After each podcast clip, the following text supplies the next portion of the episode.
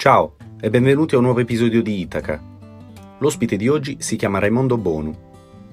Raimondo lavora nella cooperazione internazionale e vive ad Erbil, nel Kurdistan iracheno.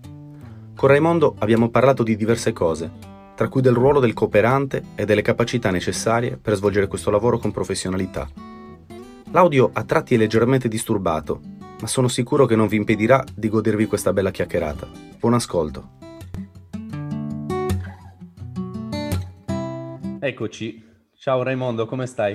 Ciao, ciao Federico, bene, tu? Tutto bene, grazie. Innanzitutto, Raimondo, ti ringrazio per esserti connesso di domenica e lo faccio non perché domenica è un giorno di ferie per te, ma perché nel luogo in cui ti trovi, nel paese in cui ti trovi, lavori la domenica. E allora ti chiederei esatto. innanzitutto di spiegarmi dove sei, da quanto tempo sei là e di che cosa ti occupi. Ok, allora io mi trovo a Erbil, quindi, che è la città principale eh, del Kurdistan iracheno, quindi mi trovo in Iraq. E appunto qua eh, la settimana lavorativa eh, inizia la domenica e finisce il giovedì, quindi oggi qua, qua si lavora. E niente, io qua vivo ormai già da più di, di due anni, questa che è appunto una, la regione autonoma uh, dell'Iraq, quindi fa parte sempre dell'Iraq, però um, diciamo ha una, un suo governo, un suo Parlamento, del, quindi delle, diciamo, le sue leggi eh, e ovviamente la propria cultura, un, un, diciamo, è la propria lingua però diciamo che tutto l'Iraq è un mosaico di, eh, abbastanza complesso di eh, culture, di, di religioni, di, di etnie.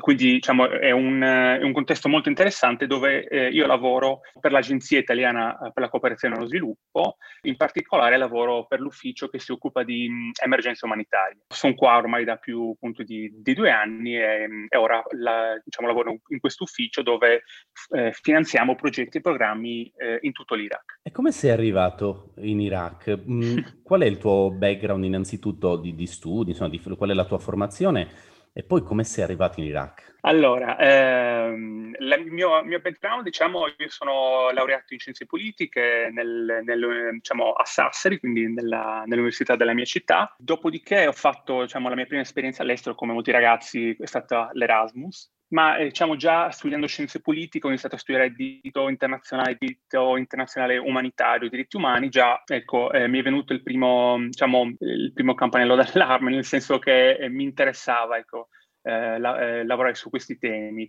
Poi ho fatto ovviamente diversi, di, di, insomma, diversi stage all'estero, in Italia, mm, anche a Bruxelles. Dopodiché ho iniziato il mio percorso di specializzazione. Ho, mm, ho fatto un master mm, a, a, Londra, alla London School of Economics, dove mi sono specializzato in politica comparata dopo un'esperienza in realtà dove anche grazie a questo, a questo, master ho lavorato a Milano per una startup di, di Open Innovation, poi dopo questa esperienza ho, ho, ho, studiato, ho fatto un altro master all'ISPI a Milano in cooperazione internazionale. Eh, quindi mi sono specializzato in gestione di programmi e progetti di cooperazione internazionale, quindi Project Cycle Management. E, diciamo quindi da qui si è concretizzata davvero il, il mio percorso nella cooperazione internazionale perché eh, subito dopo questo master ho fatto la mia prima esperienza di lavoro nella cooperazione in Guinea-Bissau, dove ho lavorato per una ONG, poi mi sono trasferito in Giordania, eh, dove ho, ho, lavorato per un'altra ONG, quindi ho lavorato alla, alla crisi siriana, e dopodiché diciamo, eh, mi sono trasferito qua in Iraq, parzialmente sempre nell'ambito del mio lavoro nella, eh, nella crisi siriana, però qua ho, diciamo, ovviamente il contesto è più complesso, ancora più complesso, e poi ovviamente qua c'è stata da poco la guerra eh, contro l'ISIS, che eh, in realtà eh, si è conclusa ormai già più di quattro anni, però ovviamente gli effetti eh, ci sono ancora e quindi siamo ancora in una situazione di eh, crisi protratta, di crisi umanitaria. Quindi diciamo che il mio background è più diciamo, quello che si dice diciamo, generalista, nel senso che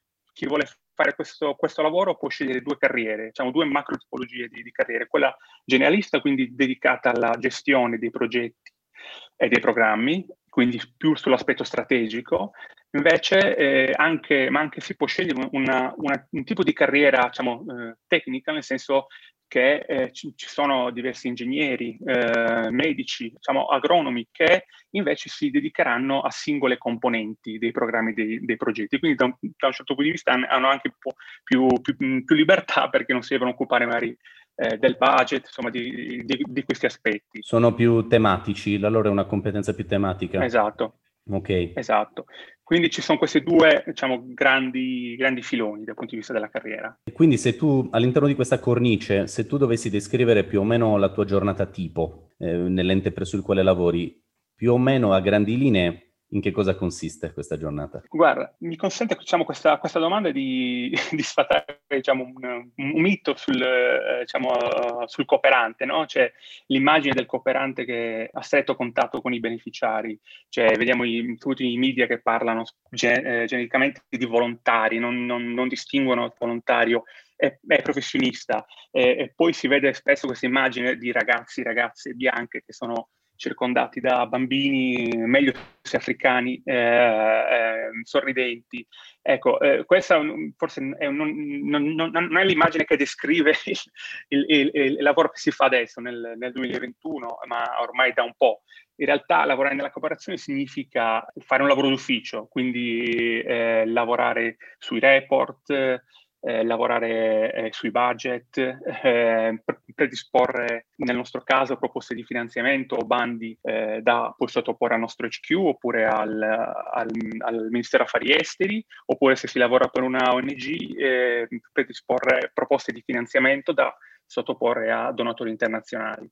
Quindi un lavoro molto in ufficio, un po' questa immagine del cosiddetto white savior, no? del, del ragazzo bianco che va a salvare eh, le comunità eh, locali è un po' un, è un'immagine assolutamente eh, sbagliata, purtroppo veicolata appunto anche dai, dei, dei media, eh, anche perché uno dei principi fondamentali della, della cooperazione è quello del, dell'ownership, cioè non solo i governi devono, quando esistono ovviamente in certi contesti, diciamo, eh, chi lavora nella cooperazione de- deve seguire le priorità politiche e di sviluppo eh, dei governi locali, ma anche le comunità stesse a livello locale hanno già eh, insite diciamo, i loro meccanismi di sopravvivenza oppure di sviluppo.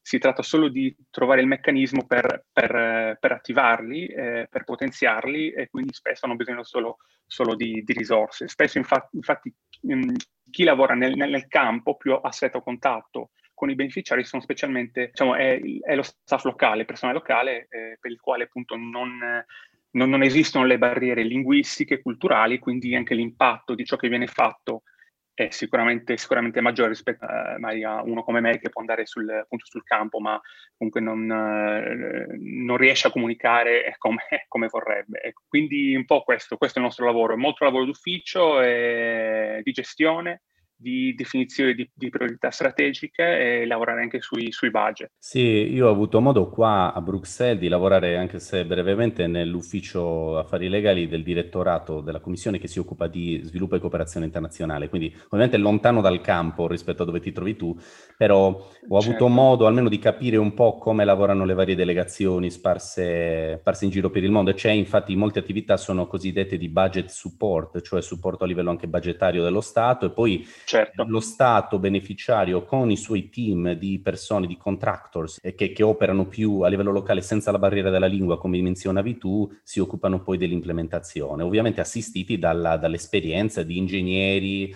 eh, project managers e così via provenienti da, eh, dall'Europa. Certo, assolutamente. Non ho mai avuto modo di vedere così da vicino una realtà come quella in cui ti trovi, ma è molto interessante. Ti volevo però chiedere qual è stato il primo impatto. Sì con certe realtà, cioè tu mi hai, mi hai detto sei stato anche in Giordania, com'è sì. stato l'impatto con queste realtà che noi vediamo soltanto appunto come dicevi tu descritte dai media, ehm, nelle immagini o nei social network, ma com'è stato arrivare e, e vedere la realtà? Guarda, eh, un po' diciamo, eh, chi lavora appunto nella, nella cooperazione, eh, quando arriva in questi paesi, eh, diciamo, cerca un po' di ribaltare anche la, la, prospettiva, cioè è un po' come appunto eh, chiedere a, appunto, a, un, a, un, a, un, chirurgo cosa prova nella, nella sala operatoria, cioè cerca di vedere la situazione diciamo, però con occhi eh, diciamo, eh, da professionisti del settore, quindi cerca di lasciare, diciamo, la, lasciare da parte eh, l'emotività e, e, cerca invece di capire quali sono i problemi di, di un determinato contesto, cosa si può fare, cosa, um, che impatto può, può avere un, un, diciamo, un intervento esterno. Quindi anche se è vero ci sono stati contesti uh, piuttosto difficili, ci sono contesti insomma, difficili dove, dove, lavoriamo, però appunto è fondamentale lasciare da parte l'emotività e, diciamo, e per invece diciamo, appunto assumere un, un, un atteggiamento professionale ecco, e cercare di fare il proprio lavoro al meglio con lucidità. E quali descriveresti come le sfide più grandi per chi fa un lavoro come il tuo e allo stesso tempo quali sono secondo te le più grandi soddisfazioni che si possono trarre? Uh, guarda, uh, le sfide più grandi sono certamente il fatto diciamo, di diciamo, stare eh, lontano da casa, ovviamente, questo, questo assolutamente. E, diciamo che questo lavoro non viene compreso in realtà molte volte. Cioè, come ti dicevo, ve- veniamo visti eh, ehm, diciamo, o come, come, dei santi, come dei benefattori, uh, oppure come persone che non, che non, lavorano invece, che fanno appunto volontariato. Quindi, eh, diciamo, da, da, questo punto di vista, un po' la sfida, le, insomma, le sfide sono, sono, queste, ma anche da, invece eh, nel, nel, lavoro in sé ci sono tante sfide, nel senso eh, che anche diciamo, paradossalmente anche spostare un, un, qualcosa da un punto A a un punto B, qua in, in certi contesti è una cosa molto difficile perché ci sono mille variabili da, da considerare. Quindi ciò che ti, eh, diciamo, ti insegna anche un po' questo lavoro è sviluppare il tuo problem solving, diciamo sviluppare quello che viene chiamato il pensiero laterale, cioè capire che un, un, problema può essere visto da mille, da mille, prospettive diverse, ci sono diversi modi anche, anche per, per risolverlo. E tu che tipo di ragionamento fai quando devi scegliere dove svolgere la prossima missione. Per esempio, prima di arrivare in Iraq, tu che tipo di ragionamento mm-hmm. hai fatto? Volevi, sei spinto dal, dal, tipo di missione, leggi di che cosa si tratta e allora scegli in base a quello, sei attratto dal paese e dal tipo di eh, fase che il paese sta attraversando? Raccontami un po'. Sì, certamente anche questo aspetto è fondamentale, cioè cerco di, innanzitutto di capire il, il contesto. Ovviamente eh, nella cooperazione ci sono due eh, macro settori, diciamo che è quello dell'emergenza e dello sviluppo, eh, anche se sempre più questa, questa differenza ehm, non, non, ha più ragione d'essere perché ormai mh, parliamo sempre più di crisi protratte, anche se sembra un po' un, un ossimoro, però eh, nel senso che appunto in Giordania è scoppiata la crisi siriana nel 2011, eh, qua eh, la guerra contro l'ISIS è iniziata nel 2014, finita diciamo nel 2017, ma ancora siamo in una situazione di, eh, eh di emergenza, eh, ma anche c'è, c'è, la necessità di poi um, sviluppare progetti di sviluppo per dare un, una certa continuità. Quindi diciamo questa, questa, linea di confine in realtà è più teorica realtà che, che altro, anche se ora si, si parla più di, di nesso appunto, uh, di umanitario sviluppo e, e pace.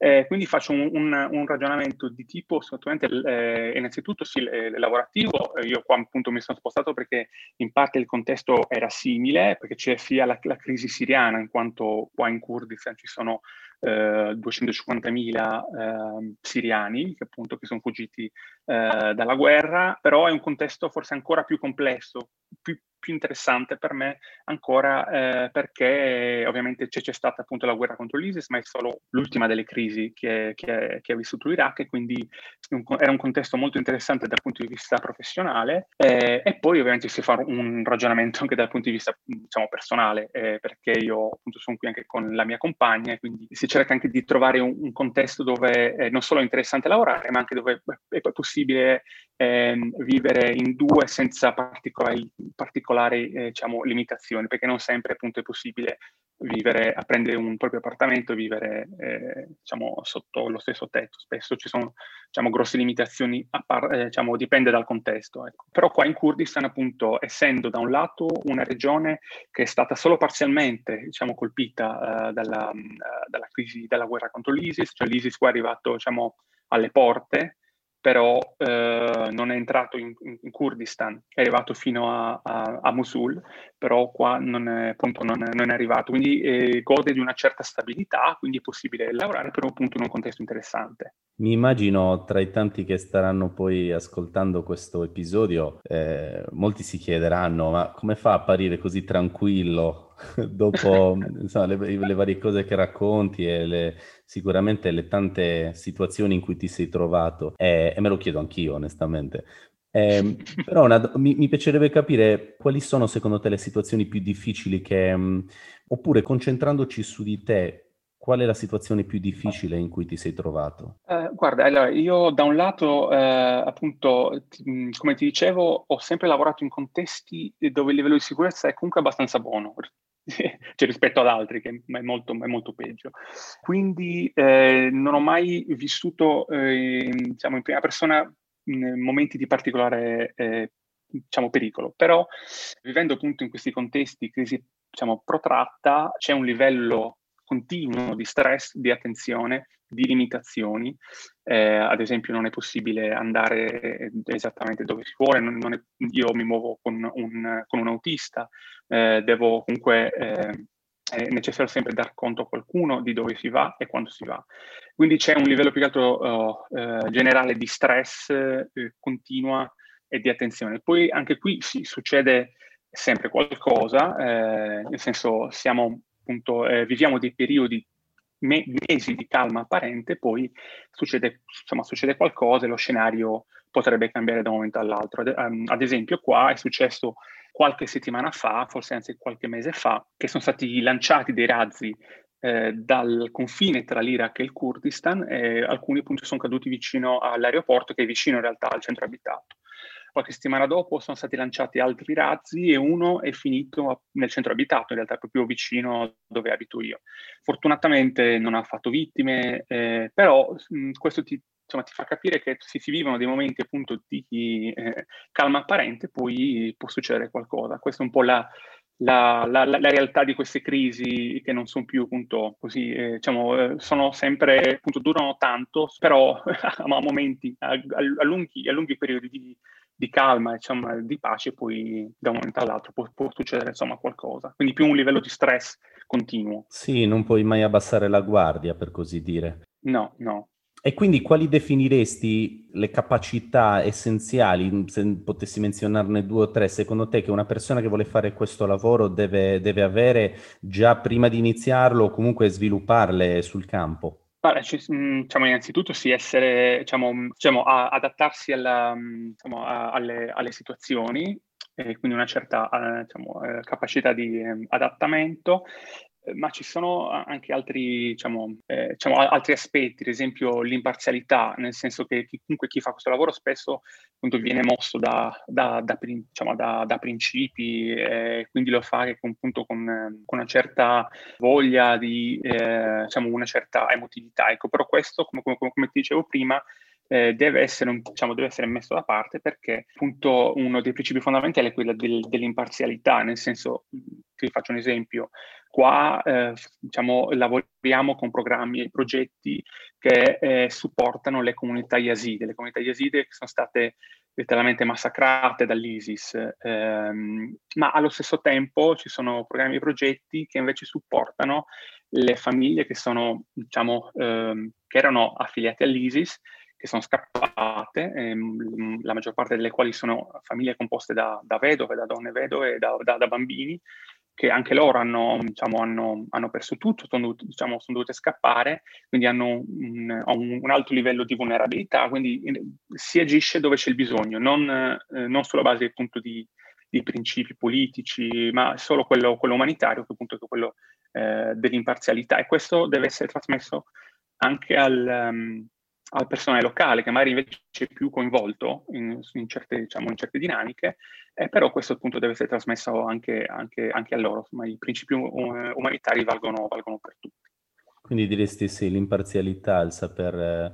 Sì, soppesare tutte, tutte, le cose, anche comportarsi con una certa misura quando ci si relaziona anche con, con le comunità locali. E hai, sì. hai, molte opportunità di interagire con la gente del posto, anche magari al di fuori del contesto lavorativo, oppure difficile? Allora, il contesto lavorativo è un po' più difficile perché, eh, diciamo sì, ho, diciamo, abbiamo dei colleghi ovviamente locali, qua in Kurdistan poi è abbastanza, abbastanza semplice in realtà, eh, diciamo anche trovarsi fuori, uscire, eh, quindi frequentare anche colleghi del posto.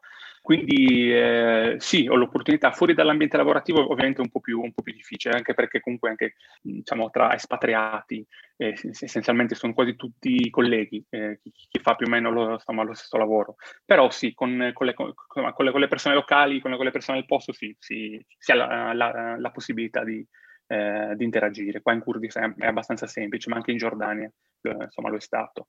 E quindi cosa fai, cosa fate anche con la tua compagnia quando non state lavorando? Eh, quando non stiamo lavorando andiamo, usciamo eh, dove è possibile andare, andiamo eh, so, a mangiare qualcosa, in, qualche, insomma, in un bar, insomma una vita, insomma, si cerca di fare una vita abbastanza normale, il più normale possibile, o, mm, ovviamente sempre con le, con, le, con le, giuste attenzioni, però si cerca di fare sì, una vita abbastanza, abbastanza, normale. Senti, passando a domande un po' più eh, leggere, sì. eh, forse com- eh, tagliando completamente da quanto eh, detto sino ad ora, se dovessi scrivere un libro, su che cosa sarebbe incentrato? Mm. Eh, allora, in realtà non ci ho mai pensato, che forse il libro non è, diciamo, non è il, diciamo, lo strumento di comunicazione ecco, che, eh, che, insomma, che, sceglierei, però eh, so, forse eh, sui, eh, come ti dicevo prima, anche sui luoghi comuni e su come appunto certi problemi, certe, sì, certi problemi possono essere interpretati, possono essere visti da mille punti di vista diversi. Eh, sì, forse proprio dove scrivo un libro, insomma, mi piacerebbe insomma, un tema del genere. E se invece eh, dovessi scegliere un lavoro d'arte, può essere in qualsiasi forma d'arte, eh? però menzionami un lavoro d'arte che sì. ti piace e spiegami perché. Allora, in realtà la forma d'arte forse che sì che diciamo, più, più, più, vicina a me è senz'altro diciamo, la musica. Diciamo, io mh, mm, sono un ex eh, ormai batterista con, eh, diciamo, con, scarsi risultati, però ho, ho, diciamo, suonavo la batteria, quindi in realtà sì, mi piace, diciamo, perdo tanto tempo a guardare video di grandi batteristi, di grandi musicisti, eh, insomma, mh, mm, quindi cerco di compensare la, l'impossibilità di, di suonare con, eh, diciamo, guardando video di eh, appunto grandi musicisti come Gavin Harrison, Steve Gadd, ecco, insomma, così via. Quindi Infatti sì. stavo, stavo, proprio per chiederti di menzionare un, il tuo batterista preferito e pensavo mi dicessi, non so, eh, Bonham o Portnoy dei Dream Theater? Eh, beh, certo. beh, forse sì, sì, anche loro, mi piacciono anche, anche loro, anche Jeff Porcaro, quindi per andare su quel, su quel, genere, sì, sì. E senti, quale definiresti uno degli insegnamenti più grandi che mh, hai tratto finora, sia dalle tue esperienze lavorative che dalle tue esperienze anche di studio o di vita più in generale? Eh, DC in generale, cioè insegnamenti... Sì. Qualcosa che, ti ha, che, hai, che hai imparato soprattutto negli ultimi, negli ultimi anni e che senti ti è rimasto impresso particolarmente? Guarda, eh, un po' sempre un po' lo stesso, insomma, mh, mm, eh, lo stesso tema, cioè il fatto che esistono eh, degli, degli, strumenti che, che, che riescono a, a, a, ridurre la complessità della, della realtà, cioè la realtà è molto complessa può essere interpretata in eh, tanti modi, può essere vista da mille punti di vista diversi, ma esistono degli strumenti nel, nel mio lavoro che ti consentono di, di, ridurre questa complessità e di mm, cercare anche delle soluzioni. A dei problemi che all'inizio appunto sembrano insomma, impossibili ecco, da, da, risolvere, eh, però c'è, diciamo, c'è un modo, c'è, ci sono delle, del, delle tecniche e degli strumenti che riescono un po' a facilitarti appunto il, il, il lavoro anche in contesti appunto così difficili. E quindi senti che questo, questa capacità, per esempio, questo insegnamento tu lo puoi utilizzare anche in altri campi della tua vita? Sì, sì, assolutamente, sì, sì, sì. Eh, cerco appunto sempre di, esatto, di, di, razionalizzare e di poi trovare una, delle soluzioni. Senti, da dove, da dove ti trovi? Quanto, riesci, quanto spesso riesci a tornare in Sardegna? Eh, eh, non, quanto, non, quanto, vorrei ovviamente, cerco diciamo, di tornare almeno due volte l'anno. Ecco. Ovviamente il lavoro eh, diciamo, non mi consente diciamo, di, ehm, di, di, tornare a casa così spesso, però almeno due, due volte l'anno cerco, cerco, di tornare. E che aiuto senti che ti abbia dato venire dalla Sardegna e portare la tua cultura e i tuoi valori all'estero nelle varie esperienze che hai fatto fino ad ora? Guarda, ci sono de- degli aspetti secondo me che, eh, che, che, che abbiamo noi che, mi hanno aiutato, nel senso l'essere un po' appunto riflessivi, un po' più riflessivi, cioè prima di, di, di agire, eh, a, a, diciamo analizzare eh, bene il, il, contesto, le persone e quindi non essere troppo, diciamo, eh, così irruenti. E poi ehm, il fatto anche, secondo me, di essere, insomma, di essere aperti, alla fine noi siamo appunto siamo, siamo aperti mentalmente, eh, siamo mh, ospitali, quindi eh, diciamo, questa, questa, apertura mentale sicuramente aiuta tantissimo. Quindi sì, questi due aspetti principalmente. E se dovessi un po' paragonare il, il, tuo ambiente circostante in questo momento e la Sardegna, in che cosa si differenziano i due e in che cosa si somigliano? Soprattutto in che cosa, che cosa noti di simile? Se c'è qualcosa di simile, è una domanda molto aperta. Guarda, c'è qualcosa di simile, è sempre incredibile, ma, ma, ma c'è anche dal punto di vista proprio culturale, perché allora, a 10 km da, da Sassari, dove, dove, vivo io, c'è diciamo, Monte d'Accoddi, che è un, eh, appunto, che è un, diciamo, un sito archeologico, eh, dove c'è appunto eh, un, un, un altare a forma di zigurat. Quindi mm. diciamo, è, è, è, conosciuto come lo Zigurat di Monte d'Accoddi e, e quindi c'è diciamo, un, forse un legame tra eh, la Mesopotamia e, e, la Sardegna, che sono, diciamo, sono entrambi diciamo, la culla di civiltà antichissime, dove c'è eh, un grande, grande, orgoglio, dove c'è eh, un certo attaccamento alle, alle tradizioni, alle, alla cultura, appunto, alle tradizioni locali. E poi ovviamente ciò che, ciò che è diverso diciamo, il, il tragitto, diciamo, lo sviluppo di queste due culture diciamo, è stato completamente diverso. L'Iraq appunto è purtroppo un, un, una terra che è stata poi colpita e martoriata da tantissime guerre, però ci sono degli aspetti che sono in realtà eh, sono, sono, in comune, che sembra incredibile. Ma... Lo metto nella lista delle cose da visitare. Senti, dopo questa, insomma, questa parentesi sulla tua vita che mi ha fatto molto piacere, ti chiedo, allora, prevedi un rientro in Sardegna a un certo punto della tua carriera, della tua vita? Eh, questa è una bella domanda. Eh, diciamo che per il lavoro che, che, insomma, che faccio è, è, difficile, ma non è impossibile. Non è impossibile. Eh, mi piacerebbe, devo dire la verità, però diciamo, ora, ora, diciamo, ora come ora vorrei continuare questo percorso all'estero e poi non, eh, diciamo, non mi dispiacerebbe tornare in Sardegna, avendo ovviamente la possibilità, quello, insomma, quello sì, prima o poi. no, ti faccio i complimenti per, per, il lavoro nobile e molto bello che fai. Grazie. E ti ringrazio per, per, il tempo che hai dedicato a questo podcast. Grazie a te, è stato un piacere, grazie mille. Spero di avere l'opportunità di continuare questo dialogo, questa conversazione anche di persona un giorno se ci incontreremo in Sardegna. Volentieri, volentieri, molto volentieri. Per il resto un grosso in bocca al lupo e a presto. Grazie, grazie il lupo. A presto. A grazie, presto. grazie ancora Federico. Grazie, a presto. ciao. ciao.